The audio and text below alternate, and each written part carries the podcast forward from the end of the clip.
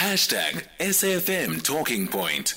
Welcome back. It's uh, eight minutes past 10. Thank you so much uh, for your voice uh, notes. Remember, at any given point, whenever we're having a conversation, you can join in on the number 714 2006. That's uh, Joburg 011 714 2006. SMS 41391. That SMS will cost you around 50. We're also on WhatsApp on 061 410 4107. We are the talking point on SAFM leading the conversation. Swaziland or Eswatini, I should call it, calls are mounting for South Africa to intervene in the unrest that is currently taking place in Eswatini. Earlier in this very week that we're in, King Mswati III ordered the indefinite closure of uh, schools in uh, that country as pro democracy protests flare up in the country. And uh, 1.2 million, I think it's uh, the population of uh, Eswatini. Uh, it's been a monarch for the longest time, but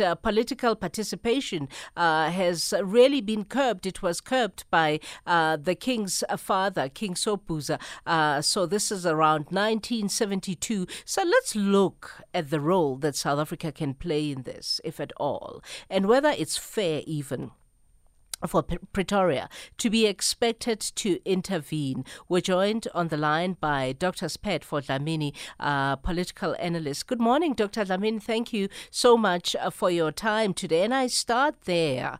Is it even fair for that expectation for Pretoria to get involved in the issues of uh, Eswatini? A very good morning to you, uh, KG, and your listeners, of course, but definitely not a very good morning in uh, the kingdom of Eswatini.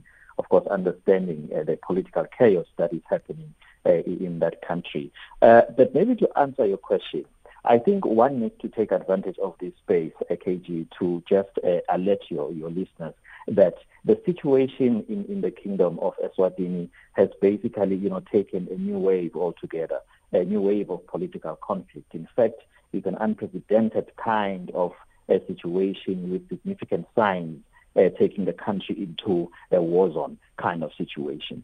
Now, with regards to you know issues of intervention, I think there's quite a number of uh, misconceptions or myths that we, we need to bring forth when we're looking at the issue of uh, you know intervention, of course, and its complexities. One maybe needs to start saying that uh, you know, uh, the idea of intervention could also uh, be related with, you know, issues of sovereignty, the country being able to take care of its own affairs, and therefore other countries uh, not being allowed to, uh, you know, intervene in, in, in those in, in, those in those instances. But of course, there is a huge difference when Swaziland or Eswatini will request, uh, you know, assistance from uh, South Africa, for example. And that we may not necessarily refer to that specifically as intervention, particularly within the context of international relations.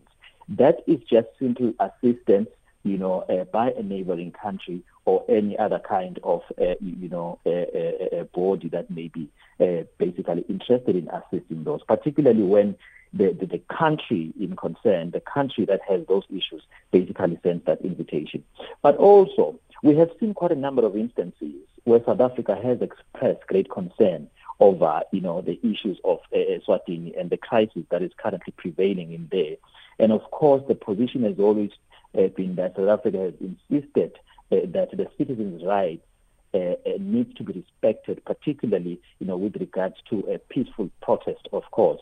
And therefore, I really think that South Africa can take advantage uh, of, of, of, of, where it is positioned, particularly as a neighbor of uh, the Kingdom of Eswatini. But above that, we will remember that the current chairperson of, uh, you know, the Troika organ of SADC, of course, is the current president, President Cyril Ramaphosa. And so we are seeing no other space uh, that can uh, uh, be taken into this, or maybe we, we are seeing uh, South Africa well positioned into finding itself intervening in, in the issues of, of Swaziland, of course. So, I mean, you know, how do we get to the point of pro democracy protests? What has changed? Because it's been an absolute monarch for the longest time, and uh, political participation or, or, of any kind has really been quelled since the year 1972. It was done so by the king, uh, the, the previous king, the father of the current king, King Sobhuza. Uh, from 1972, it's 2021. What has drastically changed so much to make the population of 1.2 million in Eswatini feel like they would rather have democracy and not the monarch that rules them? Look, I think uh, one of the main factors that has contributed towards this, the levels of unemployment in the Kingdom of Swaziland uh, have reached, you know, an unprecedented scale. Uh, uh there, there's quite a lot of poverty. People uh, are, are way living beyond, below, uh, you know, the poverty line. And uh, of course, there's been quite a number of other, you know, issues that have been brought up by, uh, you know, different stakeholders and different institutions within the country. You know, particularly we've just recently seen uh, the students protesting, complaining about, you know, uh, uh, issues of uh, nutrition, the food that they are getting, you know, within the schools. but overall, I think all these events, you know, can be, you know, translated into a, a country with citizens that have suddenly woken up of course, uh, through the influences of, uh, you know, uh, the neighboring the neighboring states, to which they are all democratic in any case. Mm.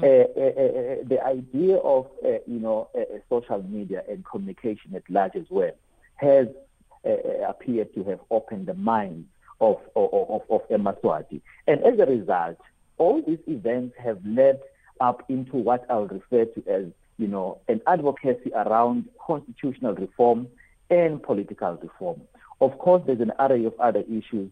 Uh, uh, Maswati and the citizens there have actually been recently complaining about uh, the king, you know, living his luxurious lifestyle, and worst of it all, not, you know, giving an ear to some of the issues that are raised by the people of Eswatini.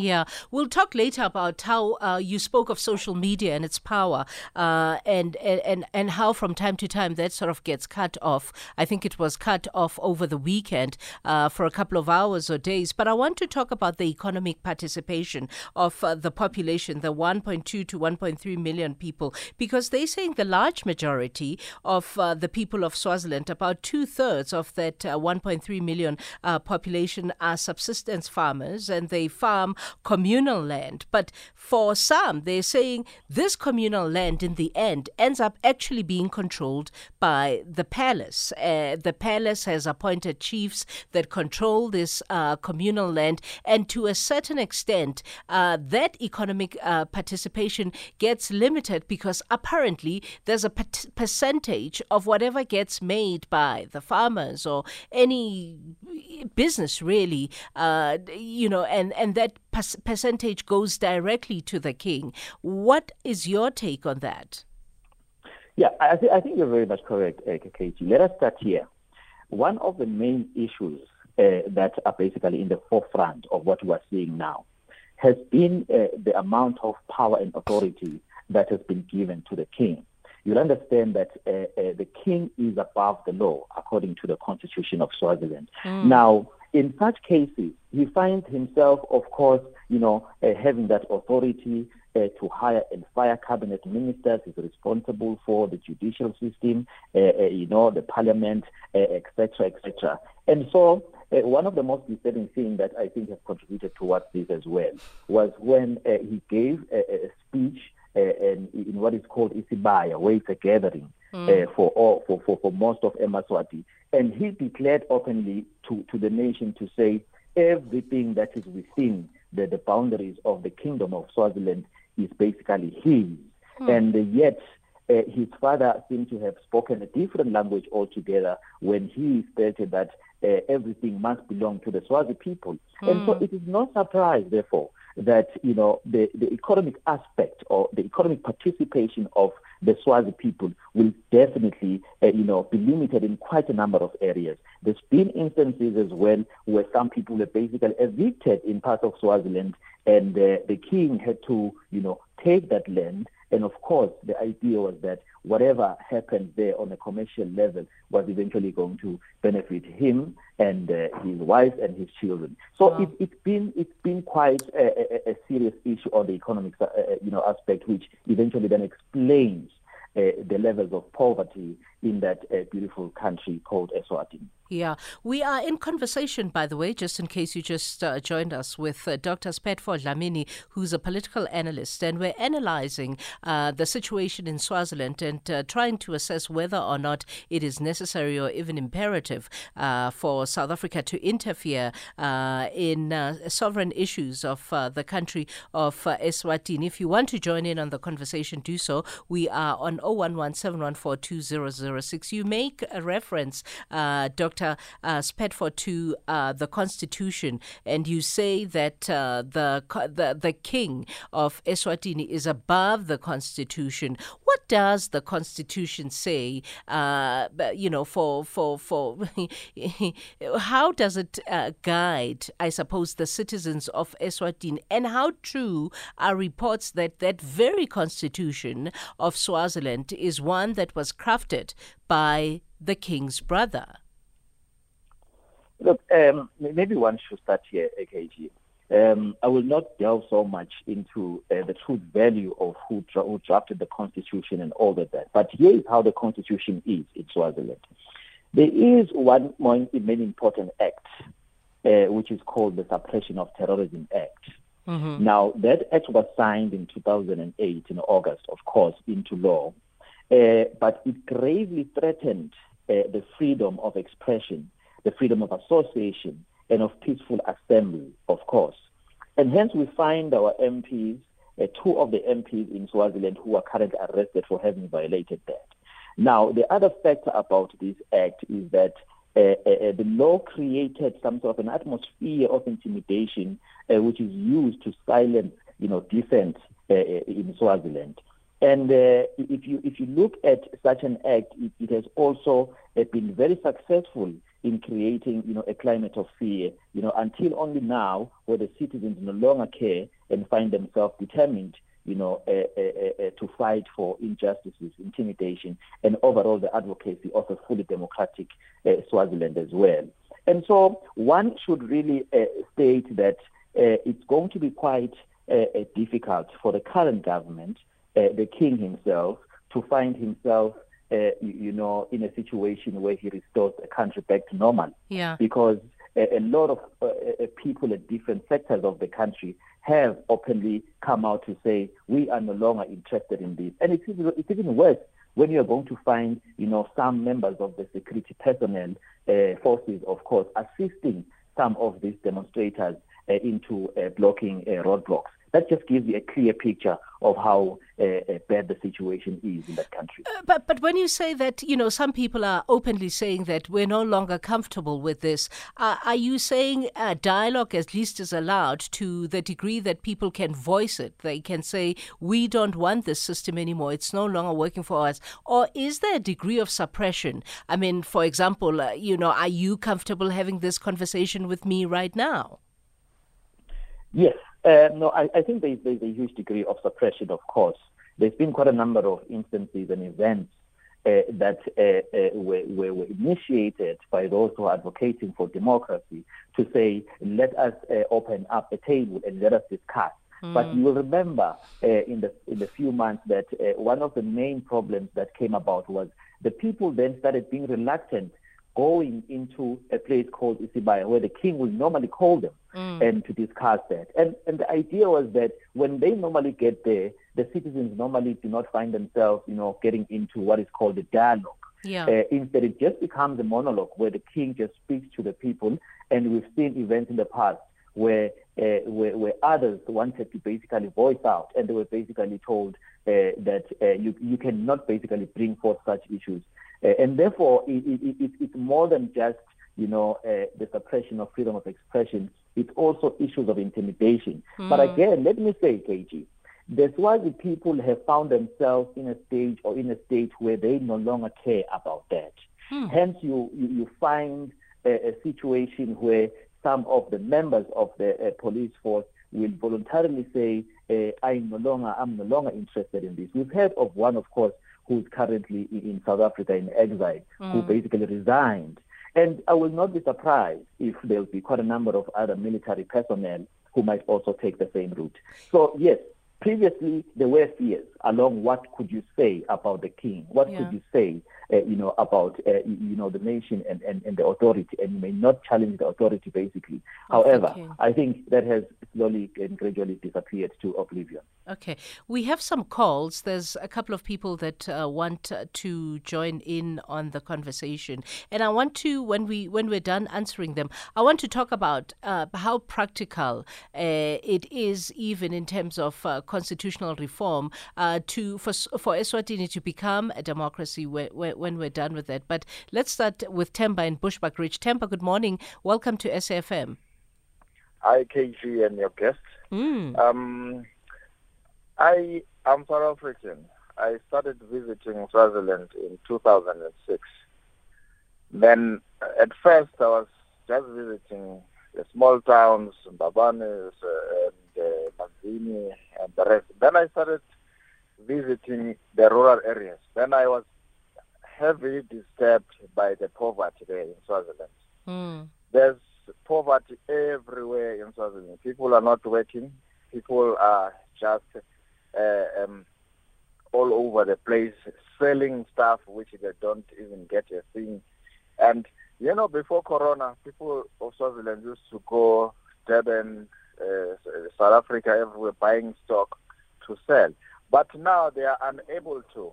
So, in well, essence, though, Temba, are you saying South Africa should get involved and interfere in the runnings of another country because of what you are expressing, that there's no economic activity, uh, they're not thriving?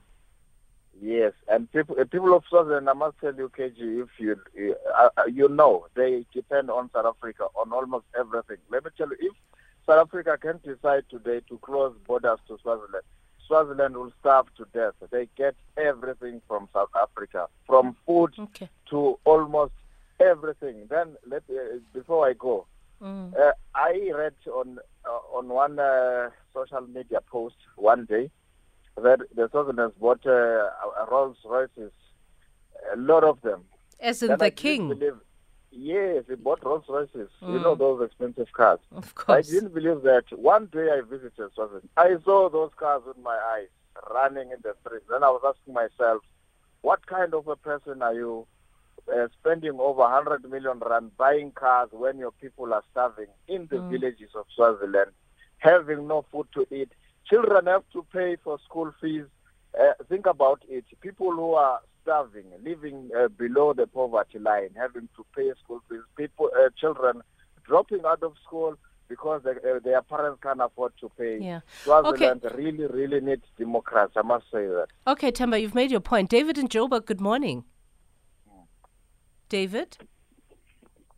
David? Uh, uh, a certain um, aspect to, to, to bring about. Yeah. So, in my thinking, is that Swaziland yeah. or Eswatini, it is, is, is a is the last. It's said to be the last monarchy, almost I think the world over, because in other countries where you have a monarch, you you, you have dual system. You have a, a monarch and you mean the last absolute monarch? Yes, the last absolute monarch. Mm. Now, here is my advice. My advice may be, I'm not a specialist, it may be wrong, it may be right. But my feeling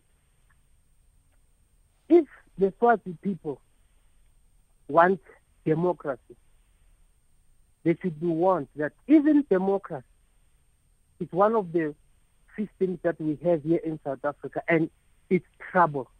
There's many hands into the cookie jar but in a monarchy, like in Swaziland, they have one person to blame. So it is an easier uh, uh, uh challenge to tackle because you've got one person. So therefore, why don't the Swazi people leverage on the issue that the, the, the government is a monarchical government and try and just to see how they can eke out more money. Maybe they can use it. They can they can advertise it okay. to the world Okay. so that everybody, uh, I mean, everyone around the world, maybe if they want to know how a monarchy uh, uh, structure works, maybe they can leverage it like you, you do with the, with the uh, um, uh, um, visitations uh, in, in, in different countries, you see, so that you, you, you learn something about it. Okay. Something like that. So Okay, I- I've, I- I've got you. I think you've you've made your point, David. Yes. Uh, uh, uh, we don't have time. Linias, I don't know if I said your name correctly. Linias Mashile in Bushbuckridge. Hi, Linias. Hi, how are you? I'm well, thank you. Um, I think we have tried. It's Lemias Mashida, yes. Lenias, yeah, yeah, I tried. Uh, I hope you can Yes, also say uh, No, n- 99, 99 out of 100. Mm.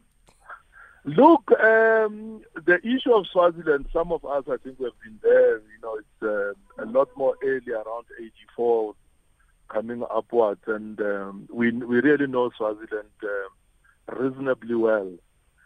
And um, this thing of the system in Swaziland is the one that is very problematic because um, it, it, it, it, is a system that suppresses the Swazi big time. And um, the indunas or uh, headmen as well, they are intertwined with uh, the monarchy. They actually work as impimpis and uh, to suppress like police reservists. You can't be in any corner in Swaziland and then uh, you, you are not known at the, at, at, at, at the monarchy that you are there Okay. if they don't know you. Okay. So the king, the, the king must learn one thing. People can't be free in South Africa and enjoy freedom. And then just across the border, and then he's suppressing people with dictatorship. It is not going to last long. Okay, you've made your point, Eventually, it's going to be a persona non grata very soon Okay. if he doesn't reform. Okay, okay. Thank you, thank you, guys. I, I cut Linus because we have to go to news headlines, but I think Linus makes a very important point uh, because what happens to those 1.2 million people or 1.3 million citizens of Swaziland should their issues not be resolved, right? Because remember at the dis- at the start of the discussion, I said uh, we South Africa and Mozambique border this country, which would mean do, does it mean those 1.3 spill over into our country? And what economically does it mean then for our country if they do spill over? We're talking Eswatini with political analyst Dr. Spetford Dlamini, and uh, we'll continue that uh, discussion after the news headlines. It's 1031, and Musa is standing by. You are listening to KG Mwekezi on SAFM. 1033 on SAFM on the talking point. I'm Khomotso KG Mweketsi. The conversation right now is around Swaz-. I'm sorry, by the way. I apologize. I suppose my mind is used to calling it Swaziland, but it's not anymore. It's the kingdom of Eswatini. And whether or not South Africa should intervene in the issues that plague uh, Eswatini, we have seen pro democracy protests uh, that have happened. And uh, this week alo- alone, we learned that uh, uh, were ordered to indefinitely close as pro democracy protests flare up in the country. And we're looking at what role, if at all, that South Africa can play in this and whether it's fair or, you know, should be expected for Pretoria to intervene. And we've been talking to Dr. Spetford Dlamini, a political analyst, and also taking your calls. So uh, maybe we go to the calls and then uh, we can allow uh, Dr. Dlamini to uh, respond to all of the calls. Eddie, you're in Urendal's Rest. Good morning, Eddie. Yes, thank you very much, my sister. Uh, thanks also for, for this because it's another way of forcing the, the king to you know to make sure that there's democracy in Swaziland. Let me just go to the the, the main objective of SADC. Uh, the, the main objective is for SADC to achieve development, peaceful and security and economic growth, to alleviate poverty, enhance the standard and quality of life of the peoples of Southern Africa, and support the socially disadvantaged through regional integration built on democratic principles. I don't know whether the president of um, of SADC, Dade McCarthy Chakwera, whether he's, he's aware of this main objective of SADC. Really, I don't know why are we really letting the king to do uh, what he's doing to, to the to the people of Swaziland, uh, of Eswatini. Are we, are we really heartless people in this continent? These are just plain main objective of SADC, but people fail to implement those main objectives of the structure that was uh, established to ensure that there's a democracy in Africa but also in SADC, in the region of SADC. Thank you very much. Thank you, Eddie. But I want to ask you a question. Uh, you know, uh, b- b- b- before you go, because you say there's an expectation for democracy in SADC, but the truth is, uh, Eswatini, as one of the callers said earlier, is an absolute monarchy, and uh, that sovereignty has to be respected. What do you make of that?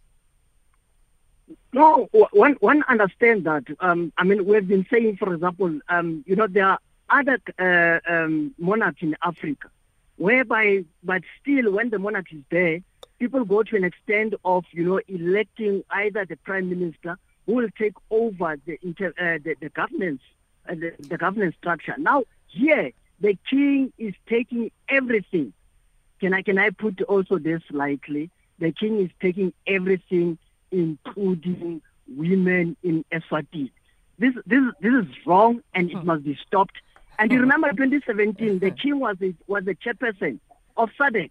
And that was the right time for him to be punished, to be asked as a chairperson of SADC in 2017. Why can't you make sure that there's a democracy in your own country? In fact, you are supposed to be told not to be the chairperson of, of SADC in 2017. Okay, we failed to tell him. Okay, okay. You lost me at uh, the uh, taking their women, but it's fine, Eddie. Thank you for your call. Justice in Jozini.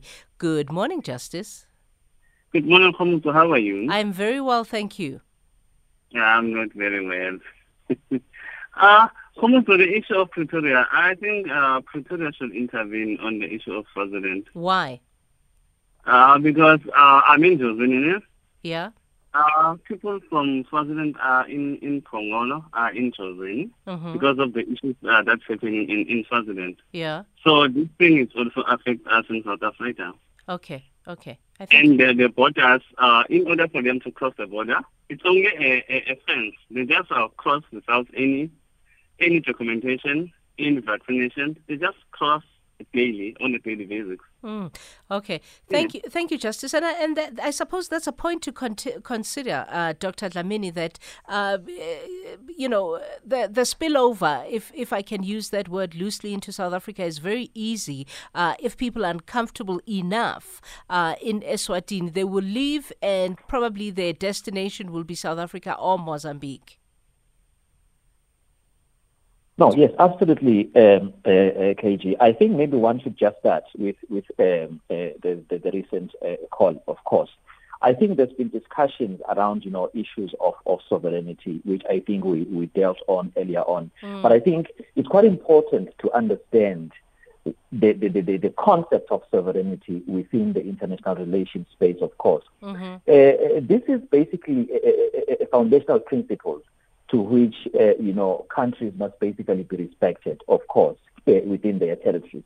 But I think, KG, let us you know uh, demystify or let us basically slay some of these misconceptions about the concept of sovereignty. The first and most important one, of course, is that sovereignty has never been absolute.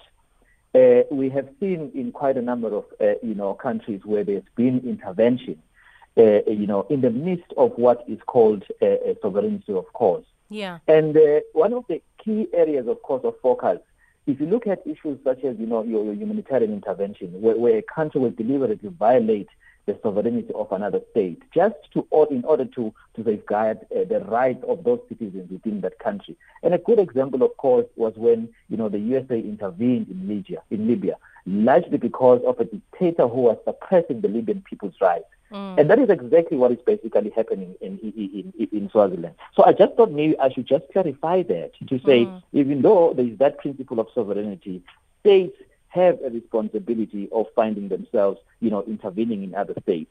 The level or maybe the type of intervention is what needs to be brought into question because you also have your military intervention, political intervention, and economic intervention as well, which I think is an important area that we have touched on, which then leads me to talk about the spillover, you know, into uh, countries such as you know, uh, Mozambique and and, and, uh, South, South Africa. Africa. But but what In, level then, uh, uh Dr. Dlamini? What level, if South Africa decides to inter- to uh, get involved? I don't want to use the word interfere because it implies something different what level of uh, involvement or and or participation uh, should South Africa have? Uh, should South Africa, for example, be expected to take the side of uh, the pro-democracy protesters, or should South Africa en- encourage dialogue between the king and his subjects? Yeah, look, I think uh, we, we, we cannot dispute the fact that there's been quite a number of avenues that have been used by the people of Eswatini in trying to, you know, bring forth a possibility of a dialogue.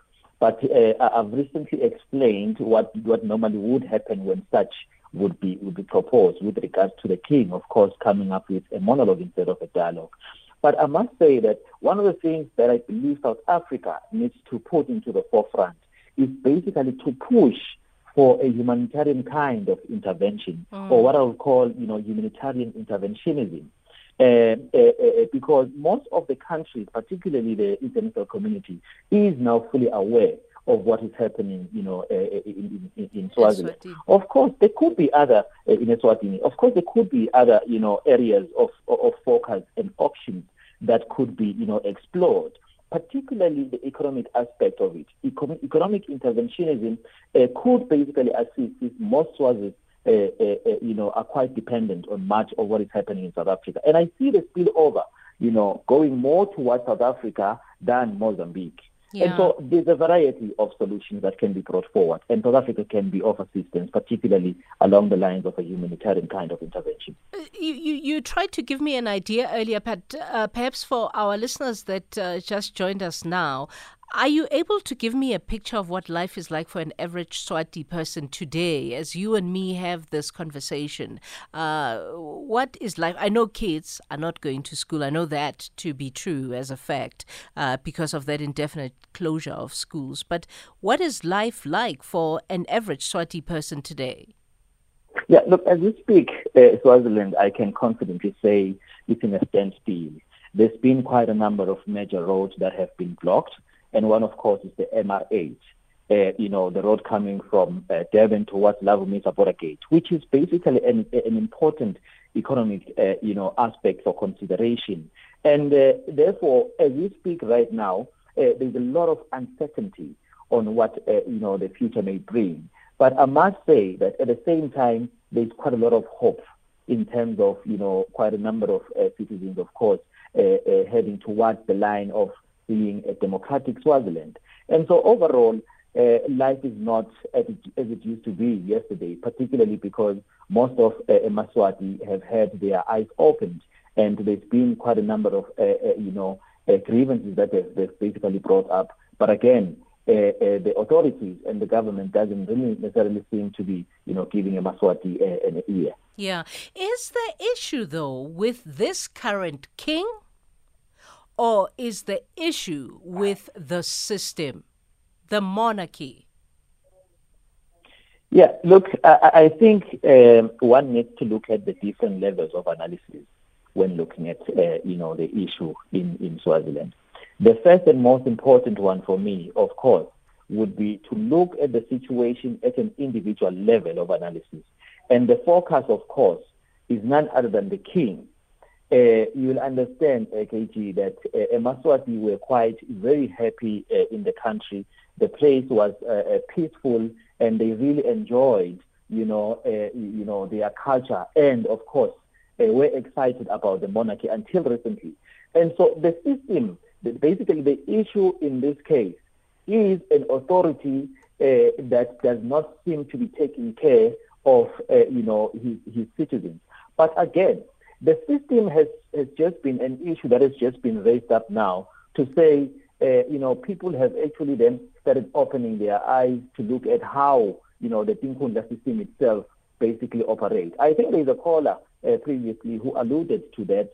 Uh, you know, the Tinkhundla system is designed in such a way that uh, uh, the chiefs in their respective con- constituencies are, are very much linked to the king, and therefore it's quite easy, of course, to understand how easily one could be, uh, you know, spied in case maybe he comes up with, you know, issues of democracy and all of that. So mm. from an individual level of analysis, the king is the focal point in this case. But overall, the system also is a contributing factor. Hence, uh, much advocacy now around issues of, you know, uh, political reform and constitutional reform altogether. Yeah, we have to leave it here. Time is no longer on our side. But thank you for making the time uh, to give your analysis, uh, Dr. Sphetfo Dlamini, political analyst, as we look at uh, the degree or not of involvement that South Africa should have in uh, the issues that are plaguing our neighbor, uh, Eswatini.